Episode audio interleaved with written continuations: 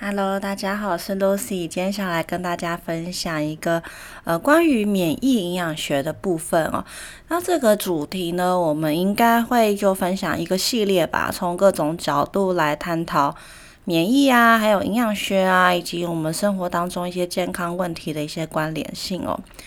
那我觉得免疫这个主题呢，真的是我自己当初去德国念书之后受到很大的冲击哦。那很主要的原因就是因为呢，我自己本身是有过敏体质的人，我从小就有进行这个 March Allergy March 这个过程。我从一开始这个异位性皮肤炎啊，我这个手脚关节的地方都长很多疹子啊，然后从小要擦很多类固醇药膏啊，然后从小就有一些支气管炎，然后到长大之后，大概高中的时候，曾经气喘严重发作到就是整个半夜没有办法。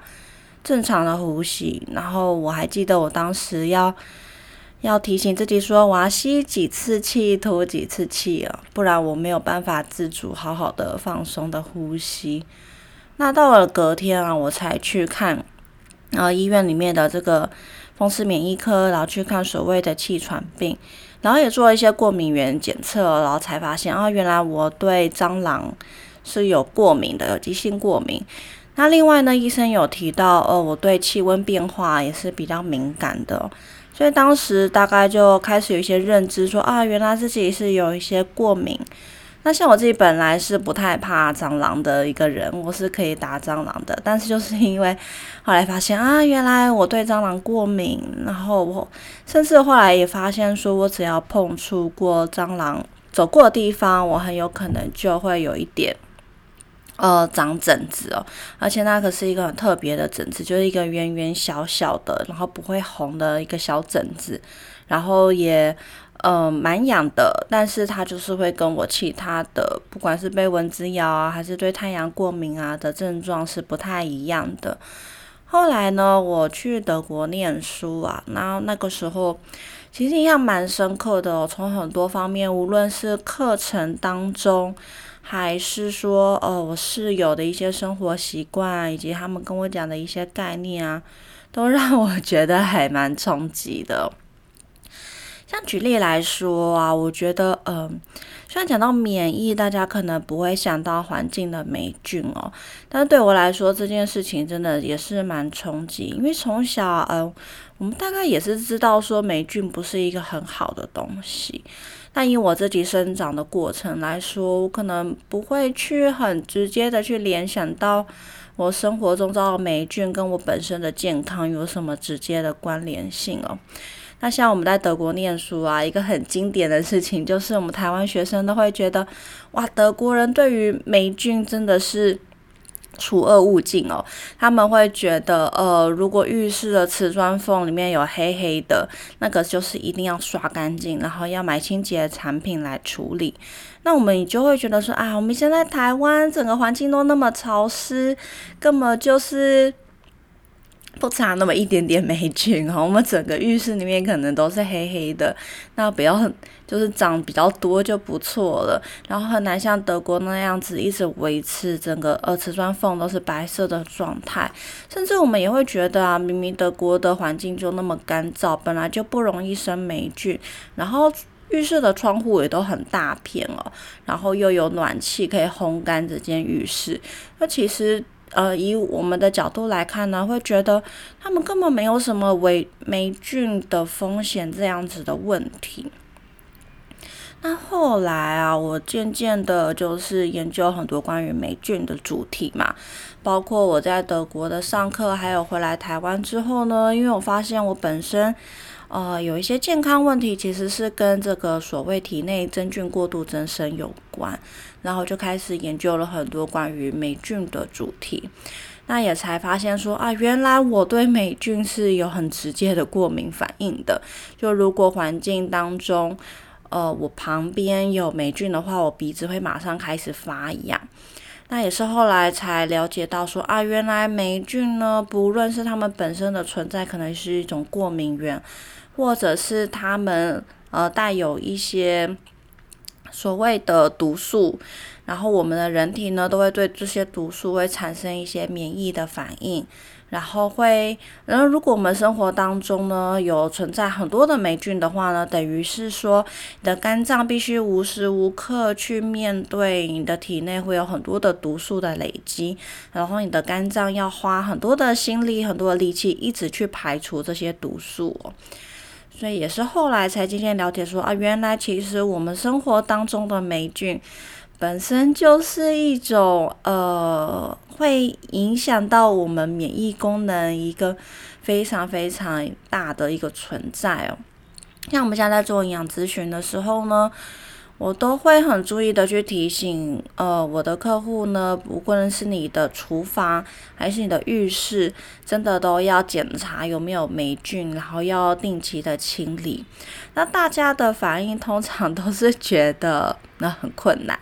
很困难。那厨房啊，如果是旧的厨房的话，就是真的，我觉得很难。维护，但如果是新做的厨房的话，通常就还还好，要保持干燥是比较容易的。主要就是水龙头周遭啊、后面啊，容易积水啊、容易潮湿的地方，是需要尽量每天擦拭，然后每个礼拜尽量可以用一些。呃，清洁剂清洁，那也不用一定要买到什么产品啊，像什么小苏打粉啊、过碳酸钠啊，或者是现在日本很红的电解水啊，也都是蛮好用的。尤其是电解水是我的新欢，我最近才新买。那电解水它是撒完之后，呃，喷完之后它可以分解油污，那它分解油污完之后，它就会回到是水的状态。所以真的蛮方便，因为像我自己家里有养猫哦，所以我对于这些无毒清洁剂的使用是还蛮注意的。那也推荐大家，大家可以试试看。像我是在，诶，我是在宜得利吗？反正就是一些日日系的呃商家去买这个电解水来用。我自己目前觉得，对于分解异味啊、除臭啊，也是还蛮有效的。那它主要是使用在厨房，因为你也不希望你除完油污之后，结果厨房台面残留了一些有毒的清洁剂吧，实在是非常的可怕。所以像这种电解水啊，它喷完之后呢，它就。会回归到水的状态，甚至当然是要擦干比较好啦。但是就是它就是一个不需要在二度清洁的一种清洁剂。那再来，我觉得在台湾来说最难的就是浴室了。我们浴室里面非常容易生霉菌。那我们很多的房子的结构呢，呃，厕所是没有对外窗的，或者是窗户很小。那我们每一天洗澡完之后会残留很多的。这一些湿气在浴室当中，然后再加上前阵子像梅雨季节啊，都会导致我们浴室里面呢非常的容易发霉。但是你想想看，我们每天都要进浴室里面洗澡啊。那如果浴室里面一直有很多的霉菌，然后我们却每一天花很多时间在里面洗澡的话呢，其实这些霉菌就是会呃大面积的接触到我们的身体，然后这些霉菌毒素会经由呼吸道进入到我们的体内，去刺激我们很多的免疫反应。甚至过敏啊，或者是肝脏解毒的功能啊，所以我还是会觉得说浴室的这个霉菌清洁是非常重要的。那我自己研究了很多啊，发现我身边很多免疫功能很好的人，其实他们从小在浴室的清洁这一块就是特别的注意。例如说，我最呃夸张的一个好朋友，他是从小他们全家人洗完澡之后呢。最后一个洗澡的人会把整间浴室擦干哦，还不是只是刮水而已，他是会用大毛巾把整间浴室擦干。那像日本，他们传统就也都是会每一天洗澡前都会打扫一次浴室，每一天哦。那我常常看到他们一些。日本的生活习惯，他们是每一天洗澡前都会打扫浴室，然后再把它擦干，或者是用浴室烘干机把它烘干，所以去确保说你的浴室是不容易发霉的状态。那后来我自己以及我身边一些朋友呢，我们是比较是采取刮水的方式啦，因为真的要清洁啊，因为有时候真的是觉得呃，擦干浴室这件事情好像是个大工程，那越麻烦的事情，大家就会越不愿意去做嘛。所以后来觉得一个很折中的方式，就是每天洗完澡之后，拿这个刮水刀呢，把墙壁啊，还有淋浴门的水汽、水珠都把它刮掉，让你的浴室比较容易干燥。那像我有时候就是会洗完澡之后。除了开抽风扇之外呢，我会拿电风扇去吹浴室，然后希望我的浴室可以尽快干。那尽量啦，我自己尽量是希望可以一个礼拜刷一次浴室哦。那刷这个霉菌呢，最好用就是用这个过碳酸钠，一般的店面比较难买，不过网络上面很多啊，因为它是一种一种很单纯的化学，应该说药剂嘛，反正它就是像小苏打粉那样子，结构是非常单纯的一种粉末。然后它在除霉菌的效果是蛮好的，推荐给大家。因为我呃自己觉得啊，霉菌环境的霉菌问题，以及我们体内真菌增生问题，会是接下来我们在面对很多健康问题还有健康管理，以及我们营养师该学习的，这是一个非常非常重要的主题。那这个在德国也是。他们非常非常在意的事情哦，所以我们每一个台湾学生去德国念书的时候，都会有一点有点震撼教育，就会很惊讶他们为什么对于除霉菌这件事情这么的执着。那像我以前住的那一个公寓啊，我是跟两个德国女生一起住嘛，那我们的公约就是呃会轮流。呃，每个礼拜要有一个人要轮流去扫浴室，然后还有打扫家里面的地面这样子。所以对于这个浴室的维护啊，还有通风啊，都是非常非常小心跟注意的。甚至大家可以想象，我们以前在德国的时候，常常冬天是零下的，但即使在零下有开暖气的状况呢。德国人都还是会坚持要窗户全开哦。那德国的那种一个窗户大概 差不多是我们台湾两个窗户的大小，而且一开是全开哦，是没有那种纱门的，所以一开是直接。侧面的全开，所以那个冷风进来是非常非常惊人的。但是你也可以去想象说啊，德国人对于这个通风透气，然后要散掉湿气的这些想法是非常的根深蒂固的，这是他们很基本的一些生活习惯。好，那讲到霉菌啊，我也会想到，就是说我在德国有另外一个很冲击的事情，就是关于食物发霉这件事情哦。因为呢，我那时候刚开始先去念语言学校嘛，那我那时候印象非常深刻。我在德国冬天，而且那一年冬天是常常零下二十度的状况。他虽然家里有开暖气，但是厨房的暖气也不会那么强。那当时我就有炖了一锅汤。然后吃比较慢嘛，因为有时候可能一直去语言学校啊，可能晚上又想去圣诞市集啊什么的，然后吃饭速度就比较慢。就那锅排骨汤就放到了第四天、第五天，然后就很明显的看到那个汤的表面开始冒泡泡，但是我人生第一次看到，呃，汤会冒。它的表面会冒泡泡这样子，然后当时我就问了，呃，在德国居住时间比较长的室友，然后他就说这个就是发霉啊，就是呃，你在德国食物不能够放太久，因为很快就会发霉。我那时候真的是蛮惊讶的，因为我的印象当中啊，在台湾我们的食物比较偏向是放到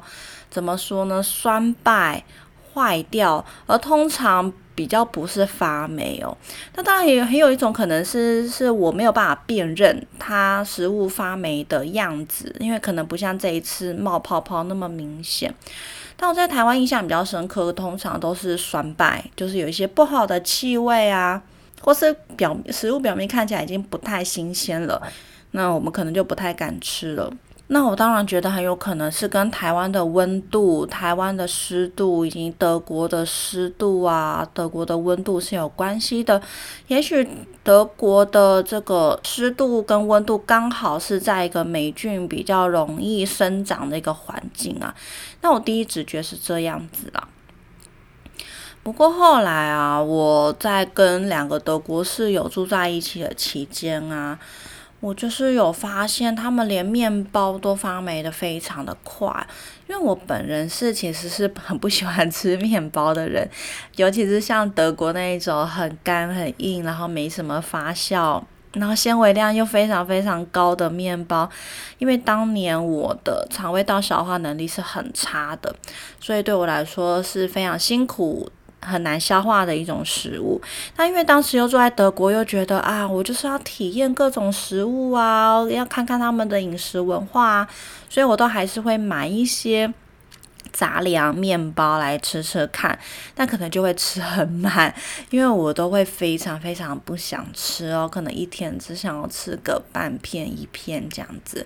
那当时也是发现说，诶，我面包放到大概四五天。它切开里面就已经发霉了，然后那个时候我真的是觉得，的确啊，我可能在台湾也很少会把面包放超过两三天，但是在德国呢，就真的放的比较久，然后它也就真的很明显的发霉了。然后，但是我还是觉得很冲击的，因为我觉得台湾面包通常会先开始萎缩，然后变得丑丑。然后，因为台湾面包比较富有油脂嘛，可能就会开始感觉到那个油脂已经没有那么新鲜了，已经开始有一点油耗味出来了，然后你就可能就不会吃，那就跟德国面包的情况不太一样。不过当时我是有他第一直觉是跟我反映说，呃，因为德国整个大环境使用抗生素的呃频率是很低的，不像我们亚洲这么喜欢使用抗生素。那当然我很压抑，就是他居然知道，其实台湾有这个滥用抗生素的情形哦。然后另外一方面呢，是觉得啊，原来他们是认为这样子食物很容易发霉的一种情形是比较正常的。然后整体生态环境是比较健康的状态，因为你没有用很多的抗生素。而且关于抗生素这件事情，我就会一直埋在我心中哦。我就是时时刻刻都在想这一件事情。那包括像呃这几年啊，因为我呃有一度就是有非常严重的汗疱疹。那虽然说可能就是跟压力呀、跟疲倦是很有关联性的，但是因为一直控制不好，所以后来这个药膏使用的等级就越来越高。就医生有开给我比较强的药膏。那其实当时我每天就在想说，那当我手上擦了可能含有一些呃杀菌成分的药膏，然后我在。难免嘛，我一定会去洗手。我为了要去煮饭，我一定要洗手。那我在洗澡啊，然后在这些过程当中，这一些无论是有没有含抗生素或者一些什么成分的药膏，它就会随着这些水流呢，会进到我们的一些大环境哦。那虽然进是会先进入这个污水处理厂了。但我不知道它会不会就残留在我们的大环境当中，就想很多，但难免因为现在在这个医疗健康产业，我还是会去想说关于这个抗生素滥用的风险啊，以及呃我们使用这么多类固醇药膏或者是抗生素药膏的一些对于我们大环境的影响了。那当然，因为我现在在功能医学领域工作，我会觉得说，如果能够有一些用营养素的方式来调理我们的体内健康，或是大家能够彻底的去避开一些过敏源，彻底的打扫一些家里的霉菌，是不是也可以去减少一些皮肤的问题，然后减少这一些抗生素药膏的使用频率哦？大家知道我们台湾这个健宝很发达嘛？然后药品也很容易取得，所以有的时候难免会觉得大家蛮容易去忽略自己的过敏的情况，去忽略自己的生活作息，然后忽略自己的饮食内容是不是太过于没有节制，然后就导致很多的皮肤症状。然后当你有皮肤症状出来的时候，你也懒得去改变你的生活习惯、生活行为，你觉得啊，我就直接用药膏就好啦，然后反正就是有一线药膏、第二线药膏。我有很多武器可以用啊。那在健保制度下，医生在门诊里面，他也没有时间跟你聊很多，他只想要赶快帮你找出一个对症下药的药物，然后让你可以确实的好好的控制你的症状。好，那这是比较是关于霉菌啊，关于生活环境啊，我想到的一些内容。那再来想跟大家聊一聊我在课堂上面接触到的一些免疫的观念哦。那我自己呢，呃，当初在大学的时候，我们是台北医学大学嘛，所以我们是有蛮多医学相关的呃学分可以选修。不过当时因为我社团活动卡到了实习，所以后来实习时间又考到了微免选修的时间，所以当时我大四的时候是没有修到微免学的微生物免疫学，因为我自己当初是觉得有一点遗憾啦，所以后来去德国念书的时候呢，我就选了很多的什么呃人体微生物啊、益生菌产品啊，或者是。呃，微生物免疫学啊，这一些的课程来上，就很希望可以补足自己在这一方面的不足。那我觉得也是一个蛮好的因缘巧合，因为后来发现，呃，德国在这一块，尤其是跟营养相关的免疫学呢，他们发展的还蛮完整的。我记得我那时候第一学期的时候，内心都在想说。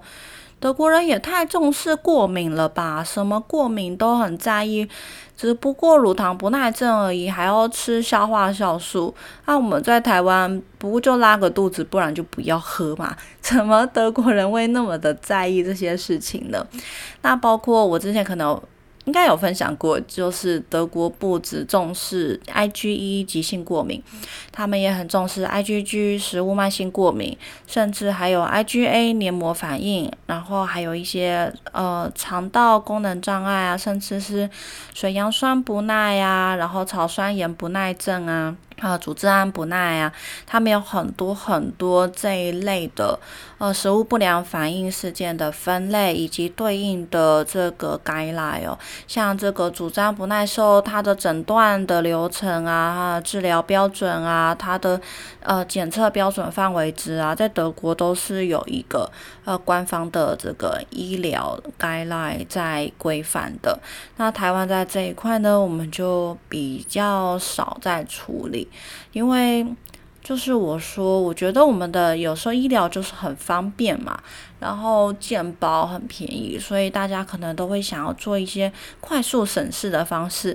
因为可能对于药物这件事情来说呢，呃，可能就会觉得，反正无论你是哪一种过敏，我就是用压药物去压制你的症状就好了，就像是类固醇啊、消炎药啊。然后去压制你的症状，你就休息休息，然后不要再吃这些东西了，你就会恢复。呃，但，如果以细节来说的话呢，我们还是应该要去找出自己过敏的来源是什么，然后做一个很准确的饮食的控制，这样子呢，你才能够真的让身体有自我修复的时间。那再更积极的，当然就是最好能够透过一些营养的补充，去加速身体这一些包括器官组织啊，像是肠道黏膜的修复，然后让它呃自我修复的速度加快哦。因为有的时候呢，其实是我们损伤的速度远快于我们自我修复的速度。像举例来说，我记得我有一次参加一个。呃，在讲人类肠道菌虫定序的一场研讨会，那我里面印象很深刻啊，就是有一个当时好像是台大副院长吧，一个医生，他有出来分享，就是关于说，呃，粪便移植啊这个技术对于很多疾病的帮助，尤其是帕金森氏症的帮助。然后当时他就有提到说，这个。呃，很多的帕金森氏症其实是跟呃，可能十年以上的便秘史，然后再引申到说呢，呃，这件事情让我也非常印象深刻，因为他说，你吃了一一轮抗生素，你身体要能够补回这个损伤的时间要一年。因为我们知道我们在吃抗生素，它杀了一些坏菌，它也会杀一些好菌，所以它会破坏我们肠道的平衡。那这个平衡看似好像没什么，但是它其实会大幅的影响我们的脑肠轴啊，影响我们的神经发炎反应啊，影响到我们的营养吸收。那这些零零总总的损伤呢，其实是要呃。经过一年才能够修复的，但老实说啊，我发现很多人吃抗生素的频率是很高的，尤其是像是一种恶性循环哦。你可能吃了一轮抗生素，然后在你身体还没有回到原本的健康的状况，你可能遇又遇到下一次的突发状况，然后又让你必须要再吃下一轮的抗生素。然后这个损伤就一直继续，然后肠胃道的功能就会越来越脆弱。像我们在功能医学诊所很常遇到，就是呢，他可能当年有一次很严重的盲肠炎，或者是很有一次很严重的胃溃疡，或者是有一次很严重的感染，然后严重到必须要，例如说吊抗生素的点滴两个礼拜，那他从此的整个身体健康状况就变得。跟过去完全不一样了，完全不是他原本的身体的状况，所以这些抗生素，呃，突然很集中、大剂量的使用时候，是会影响到我们身体的健康的。它不一定会很直接的直接造成疾病，但是它是会损伤我们的健康的。那我们营养师其实最重视的是健康哦。啊，我们很希望身体是能够回归到一个最健康的状况，所以抗生素的使用呢，它就像是一个双面刃哦，它可以快速的帮助我们对抗很多的感染，让我们的病情很快速的控制下来。但是控制下来之后呢，后面要怎么去修复它？后面要怎么让身体回归到一个平衡？其实就是呃，对我们身体来说非常非常重要的一件事情哦。那也这也是我们在功能医学啊做一些营养介入的时候，很常遇到的一些状况。呃，那这个部分就比较复杂。这个是只要讲到功能医学，就是很多的说来话长，因为每个人状况不一样，所以我们必须去了解、去顾及到的层面就会非常的多。好，那呃，其实今天一开始就是想要先跟大家从我的很多生活经验，我在德国的居住经验，以及我在德国观察德国人的生活习惯啊，他们给我的一些反馈啊，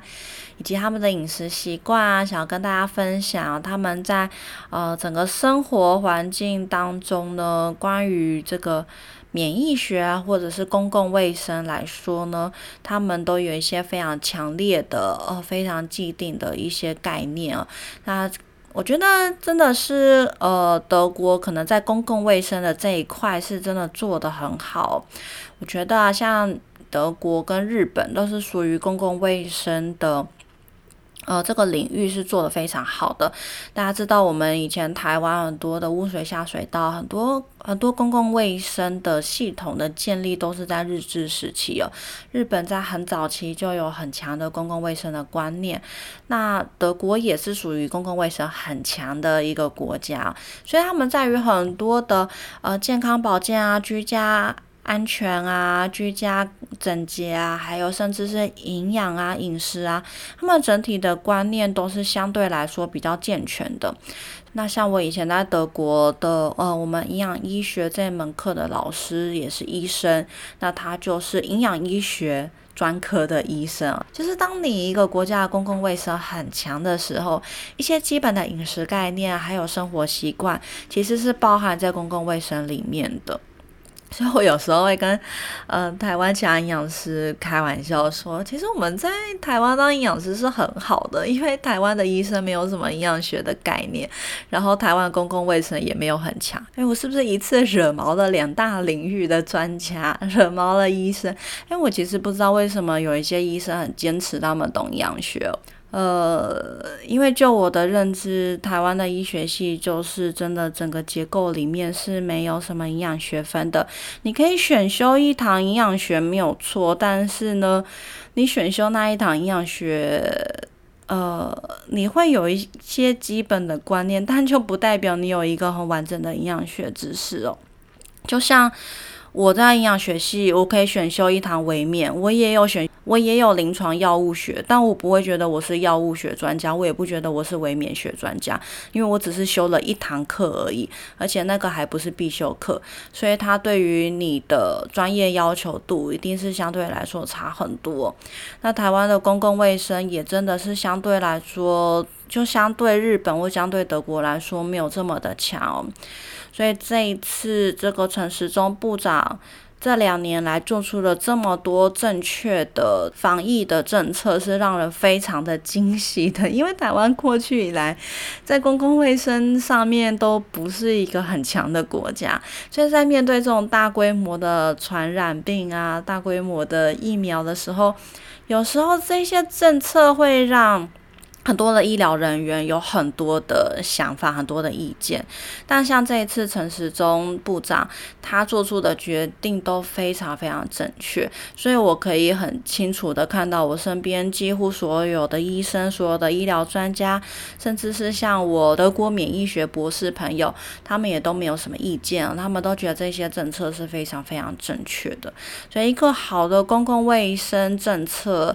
是对对于整个国家的健康来说是非常重要的。再举例来说啊，像以我的。呃，长期观察来说，像日本跟德国这种公共卫生很强的国家呢，他们比较不会去吵说什么要低糖啊、要断食啊、要生酮啊。那当然，可能在台湾我们又会看到一些什么什么日本医生什么畅销书，什么只要断糖你就可以长寿又健康什么的，那其实都是非常非常冷门，那个在日本是很冷门的。基本上，日本整个国家呢，他们都有非常正确的饮食观念。从他们的日式定时就可以看得到，他们重视一些蔬菜啊、生菜呀，然后吃白饭最好要是糙米啊、紫米饭啊，这在他们定时当中都很容易可以看得到。然后要多吃鱼啊，所以他们也很多像什么青鱼啊、秋刀鱼定时啊，然后味增汤这种发酵的食物对肠胃道也是很好。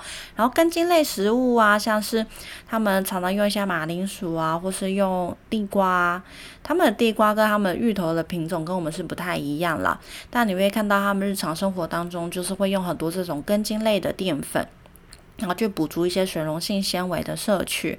那连日本的时尚杂志呢，教你减肥也都是跟你说哦，你要吃杂粮饭啊，你要吃鱼啊，然后如果你很累的时候，你要吃一些猪肉啊，然后蔬菜的摄取是非常非常重要。你可以想象到，如果连时尚杂志都不会叫你断糖，都不会叫你生酮，这么耸动又具有行销手段的一些说法的话呢，你可以理解日本它整个公共卫生在于。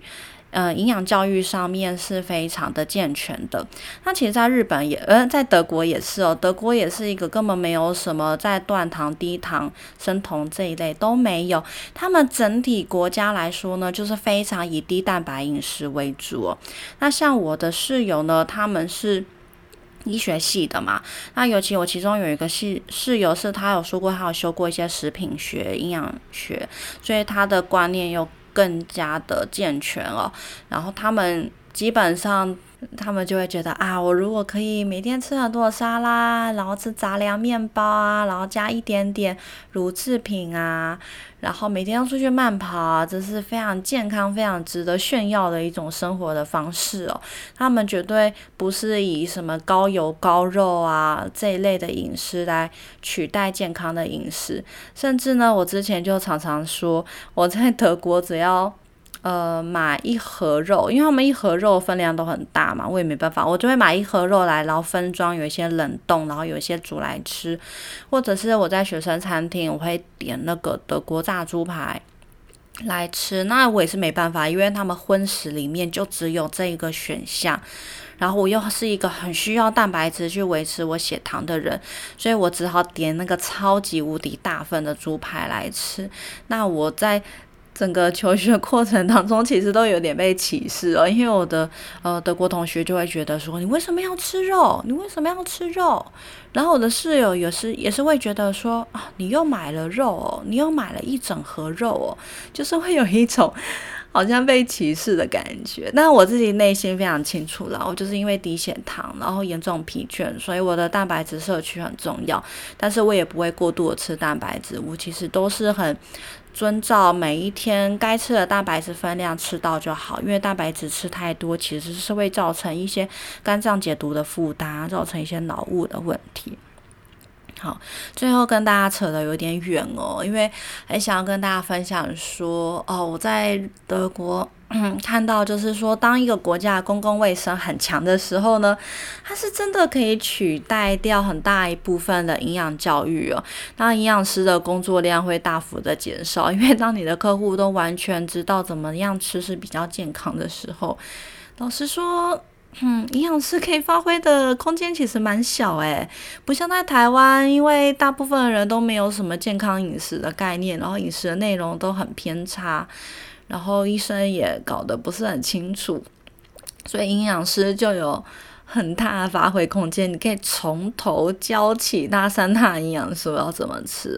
所以我前面才会开玩笑说，就要跟台湾的营养师讲说，哦，在台湾当营养师很幸福，因为你没有什么竞争的对手，哦，不像在德国，呃。医生都很懂营养，然后公共卫生也很懂，所以你变成你营养师的重要性的地位，真的是我觉得蛮难的，蛮难提升的。以我在德国实习看到的一些情况，跟大家分享一些